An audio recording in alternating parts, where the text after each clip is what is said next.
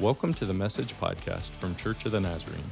We invite you to subscribe for updates and new episodes. You can find us on most major podcast outlets. Visit cotnaz.org for more info. Our worship services stream weekly on Sundays at 9 a.m. on YouTube. You can also find our live stream at cotnaz.org. Our in-person service times are 9 and 10:30 a.m. We have a campus near Harrisonburg at 1871 Boyers Road. We also have a campus in East Rockingham at 414 South East Side Highway in Elkton. In addition, our Spanish-speaking campus meets on Sundays at 11:45 a.m. at that same 1871 Boyers Road location. Check out our website cotnaz.org for more info.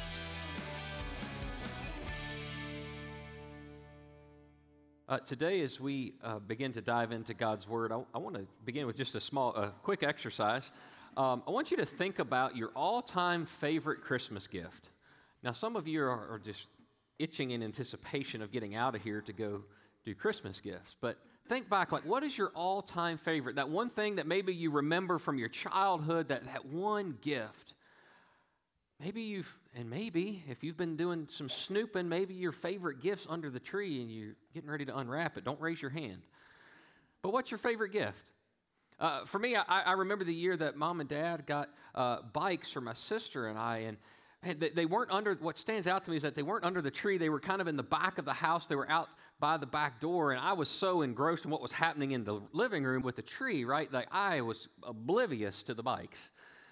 Well, somebody finally sent me after the cat or something at the back door, and it's just like, oh, you know, bikes, man, that's a quintessential moment in a kid's life. And so I remember that. That memory stands out so much for me. So, so what is it for you? What's that favorite ultimate gift? Uh, somebody after first service said, "Oh, it was it was one of the starter jackets that zipped all the way." Like, "Oh, I remember those. I remember those." So, as you've got your favorite gift in mind, let me ask you one more question Do you still have it? Do you still have it? I mean, it's the greatest gift of all time. Like, you have it, right? I think if we're honest, uh, sometimes most Christmas gifts, even the greatest ones, don't last all that long. Certainly, they don't last forever. Uh, one study found that most gift trends, like the, the popular things, last about eight months which, to be honest, was about seven more than I anticipated they were going to say. Uh, but I, I, found a news article online that was pretty interesting. Uh, it was highlighting the most popular, those ultimate gifts from previous generations, from decades gone before. Uh, and so it, it kind of supports this theory that even the greatest gifts don't last forever. Uh, I want to begin, and I'm curious, maybe some of you had some of these, and it'll bring back some memories for you. Uh, how about the 1950s Mr. Potato Head? 1950s Mr. Potato Head. Uh, he was first introduced in 1952. Uh, of course, this toy looks dramatically different, and most notably, you don't supply your own potato anymore. Like, that's a real potato that you stuck eyes and ears into. And so, right there, that tater is going to be rotten. It can't last forever. Mr. Potato Head. So, let's jump to the 60s. The Etch a Sketch. Ah. These first came out in 1960, and they sold nearly 600,000 Etch a Sketch in the first year. I remember having one of these. Uh, as a kid, so they must have made it to the late 80s or 90s somewhere. Uh, I have no idea where it would be now. Uh, I remember about an etch a sketch, I was really good at drawing stairs. Some of you are going to need to Google an etch a sketch, and you'll get that later. You call me. We're, let's take another leap into the 1990s with this red monster. Uh, I remember this uh, as a kid, not because I wanted one, but because everybody else did. Like people were going crazy over Tickle Me Elmo. Uh, it's alleged in 1996 that someone paid $7,000 for one of these dolls. $7,000. Now, if you're feeling left out and you would like to have one, it won't cost you $7,000 today, not even 70. You can get as many of these guys as you want for 20 bucks on eBay with free shipping. So if you want to experience the 90s, right to your door for a 20. So let's let's jump. The verdict's still out on this one. The, in the 2000 teens, Miss Elsa, Elsa, yeah, still popular. Elsa came out onto the scene, and some 10 plus years later, she still garners quite a following.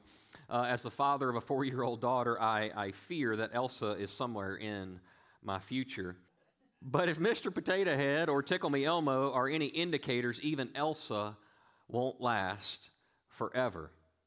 You see, even looking back across the decades as we remember gifts from years gone by, as we remember maybe what was special to us, for all the things that have been outgrown, lost, or broken, there is one gift that lasts. There's one gift that lasts. It's a gift we need, and the good news is that you can have it. You can have it. The gift of presence the gift of presence. You see, the ultimate gift has been given and it's guaranteed to last forever. The question before us tonight is will you receive it? Will you receive it? The gift of presence. Throughout uh, this Christmas season, we've been uh, seeking to understand the power and the meaning of the name uh, given to Jesus in the Christmas story of Immanuel, God with us. Uh, if we were trying to boil down Christmas, if you had to uh, boil all the celebrations, the story down to one single word, that would have to be presence. Not presence like Tickle Me Elmo or Mr. Potato Head, but presence with a C, presence. The essence of Christmas is the presence of God with us in Christ Jesus. His presence changes everything. This is the amazing promise that we find in the story of Christmas. And let's dive into that story today in Matthew's gospel. Uh, we're going to begin at chapter 1. Uh, we're going to pick up just after the genealogy in verse 18. The text will be on the screen. There's also a YouVersion app set up for us tonight. Diving into the Christmas story in the Gospel of Matthew at verse 18, it says, This is how the birth of Jesus the Messiah came about. His mother Mary was pledged to be married to Joseph, but before they came together, she was found to be pregnant through the Holy Spirit. Because Joseph, her husband, was faithful to the law and yet did not want to expose her to public disgrace, he had in mind to divorce her quietly. But after he had considered this, an angel of the Lord appeared to him in a dream and said, Joseph, son of David, do not be afraid to take Mary home as your wife, because what is conceived in her is from the Holy Spirit. She will give birth to a son, and you are to give him the name Jesus, because he will save his people from their sins. All this took place to fulfill what the Lord had said through the prophet The virgin will conceive and give birth to a son, and they will call him Immanuel, which means God with us. His presence changes everything. What we see in the story of Christmas is that Jesus didn't come because we needed more presents like Tickle Me Elmo. Uh, he didn't come because we needed a, a few days off from work or even an excuse to eat entirely too many cookies in a single month. We're going to help with that after service if you haven't had your fill. But you see, when the angel instructs Joseph, he says, You're going to name the baby boy Jesus why? Because he will save his people from their sins. You see, Jesus came not because we needed a celebration, but because we needed a Savior. Because we needed a Savior. We needed a rescuer from the power of sin and death. And, friends, the beautiful thing that we get to see from this side of the cross and the resurrection is that is exactly who Jesus was and what he did. It's good news.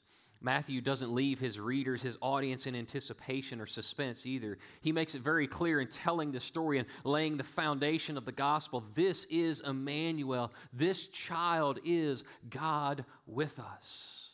And so, in these two names, we see together, we see the story, the meaning of Christmas. We see God is with us, present with his people, and his actions are aimed at rescue and redemption. That's the story of Christmas. This is Jesus, Immanuel, God with us. And his presence has the power to change everything. As that's the ultimate gift of Christmas, there's no doubt that there's not a gift under the tree this year that's going to top that, that's even going to come close. But occasionally, don't we receive gifts that are just different? We receive gifts that are different, special, things that we hold on to. Uh, I brought one of those gifts with me uh, today. This is a special gift. Uh, this is a 1973 New International Version of the New Testament. It's just the New Testament, doesn't have the Old Testament with it. Uh, its binding is getting loose, so I, I, put a rubber band on it to keep it together and all of its contents. It's overflowing with knickknacks. Uh, the, the, pages, they kind of have a musty smell, like it's taken on some age and they're starting to fade. It's certainly not going to fetch a high price. Like Tickle Me Elmo is probably going to beat this Bible out on eBay. But you see, this gift is priceless. It's priceless. It, it, it's not rare. It's not autographed by anybody famous. It's, it's nothing like that. It's important and it's priceless to me because of who gave it to me. You see, this was my granddaddy's Bible. And, and I remember it sitting on the, the table beside his chair my entire childhood. It was right there. And this Bible is, is full of memories and, stories and things that take me back. It's a gift that's, that's just different.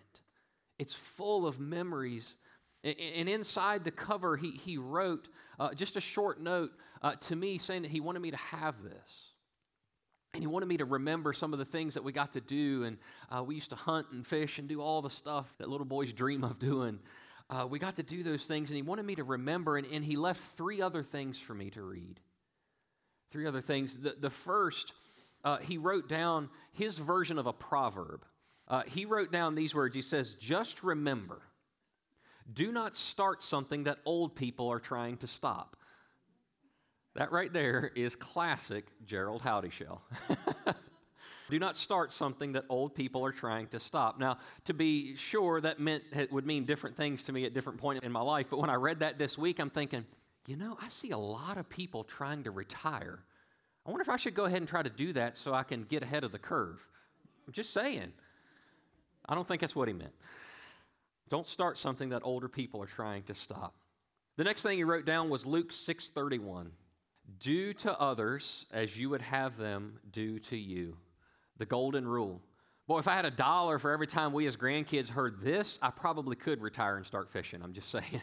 like, this was his response when the kids started acting up, when we were uh, running amuck or doing, being ornery, as he would say. This is what he pulled out Do unto others as you would have them do to you. All right. One more scripture.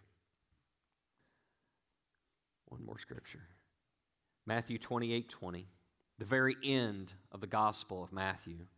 You can see there in the picture that it's underlined uh, in red, it's in blue, it's in darker gray, it's highlighted.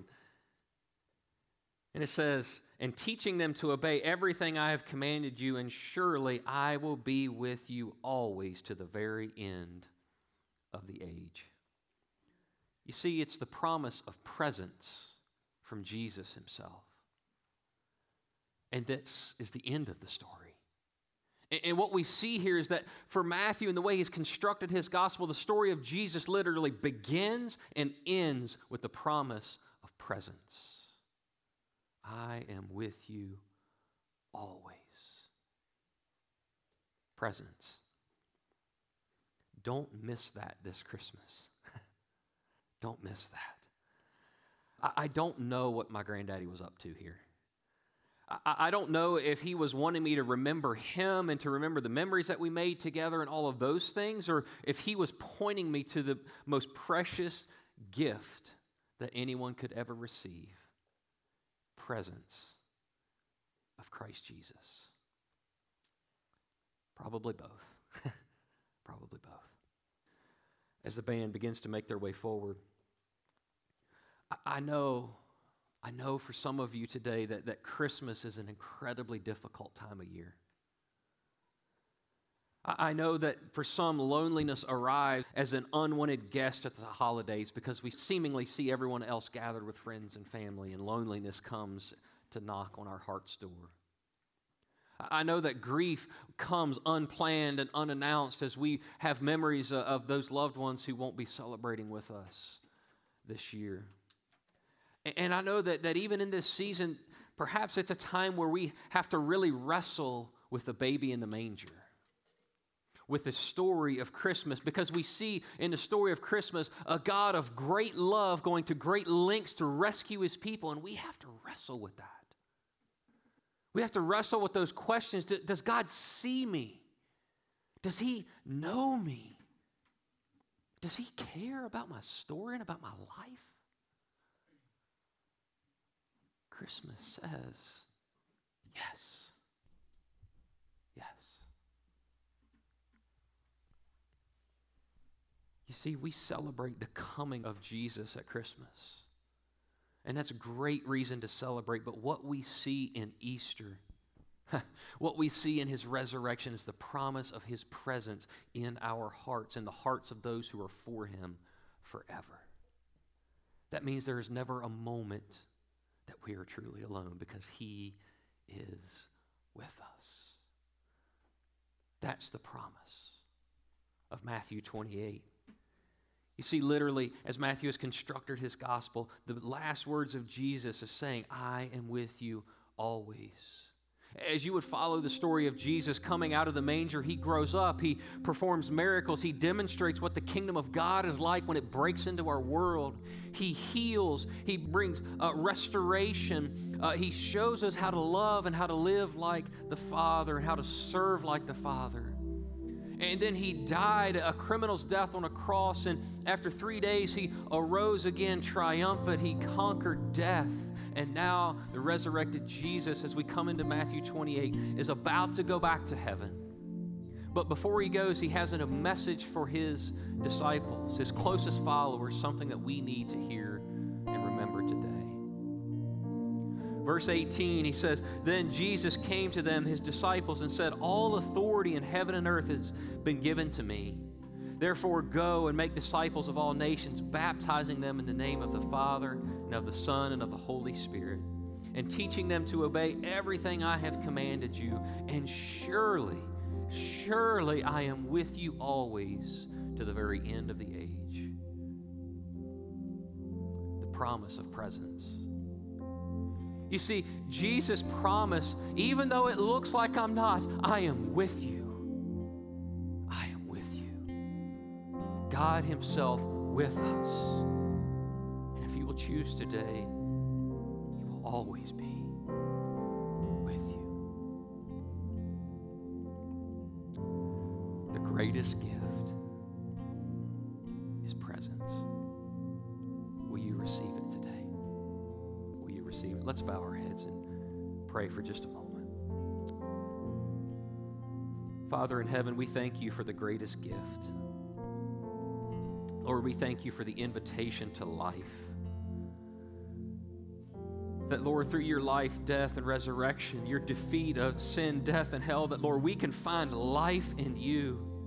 Lord, we can find forgiveness and healing. And, Lord, that you come to live, dwell in us, Lord Jesus. And your word says, I am always Lord, for the power of presence. That no matter where we find ourselves, no matter how difficult the season, we have the promise of your presence. And your presence changes everything, Lord. Father, I pray for that heart tonight that is seeking you. Lord, seeking to receive the gift of presence.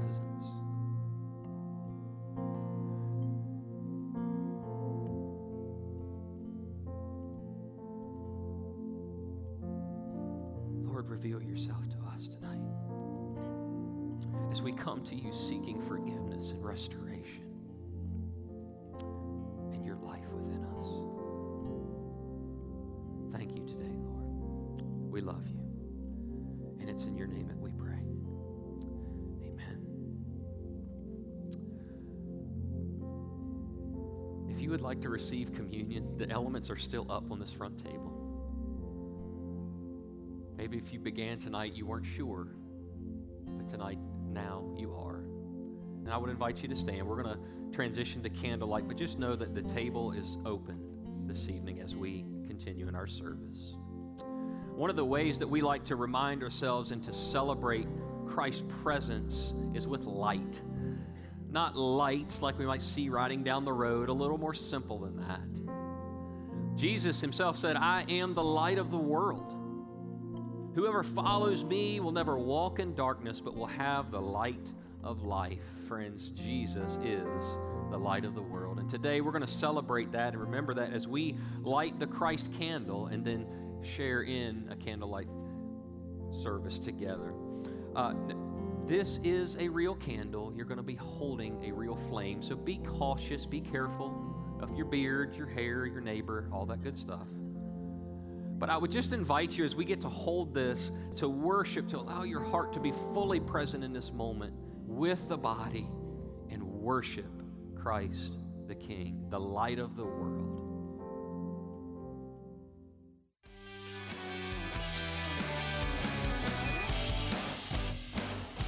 Thank you so much for listening today.